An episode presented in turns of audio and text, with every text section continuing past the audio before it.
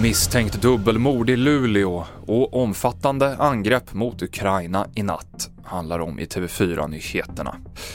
Ja, två personer har hittats döda i en villa i Luleå. Det handlar om en man och en kvinna och en ung man har blivit gripen. Alla tre ska vara släkt med varandra.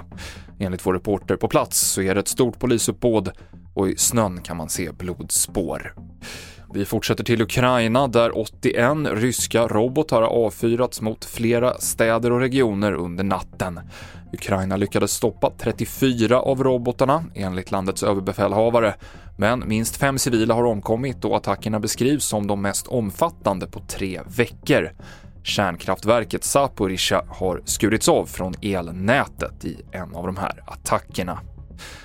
Idag så återupptas NATO-samtalen mellan Sverige, Finland och Turkiet i Bryssel efter att de pausats i samband med koranbränningen vid Turkiets ambassad i Stockholm i januari. Nu så kan Sveriges stöd till Turkiet efter jordbävningskatastrofen komma att spela roll. Alltså den turkiska politiken idag eh, är väldigt svårförutsägbar. Eh, delvis på grund av den här fruktansvärda jordbävningen som liksom också bildligt talat skakade om hela samhället och politiken. Och det gör att det är väldigt svårt att förutse faktiskt. Eh, så det handlar om den bedömning som Erdogan gör. Vad ligger i hans intresse nu när det är, är ganska knapp tid till, fram till valet? Det sa Turkiet-kännaren Paul Levin. Mer om samtalen på tv4.se.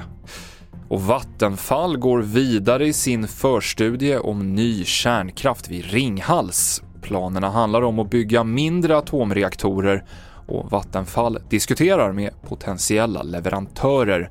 Samtidigt planerar företaget för en storskalig ansökan om fler reaktorer hos Strålsäkerhetsmyndigheten och Mark och miljödomstolen.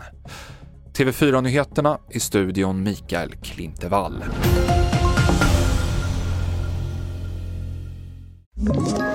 Ett poddtips från Podplay. I fallen jag aldrig glömmer djupdyker Hasse Aro i arbetet bakom några av Sveriges mest uppseendeväckande brottsutredningar.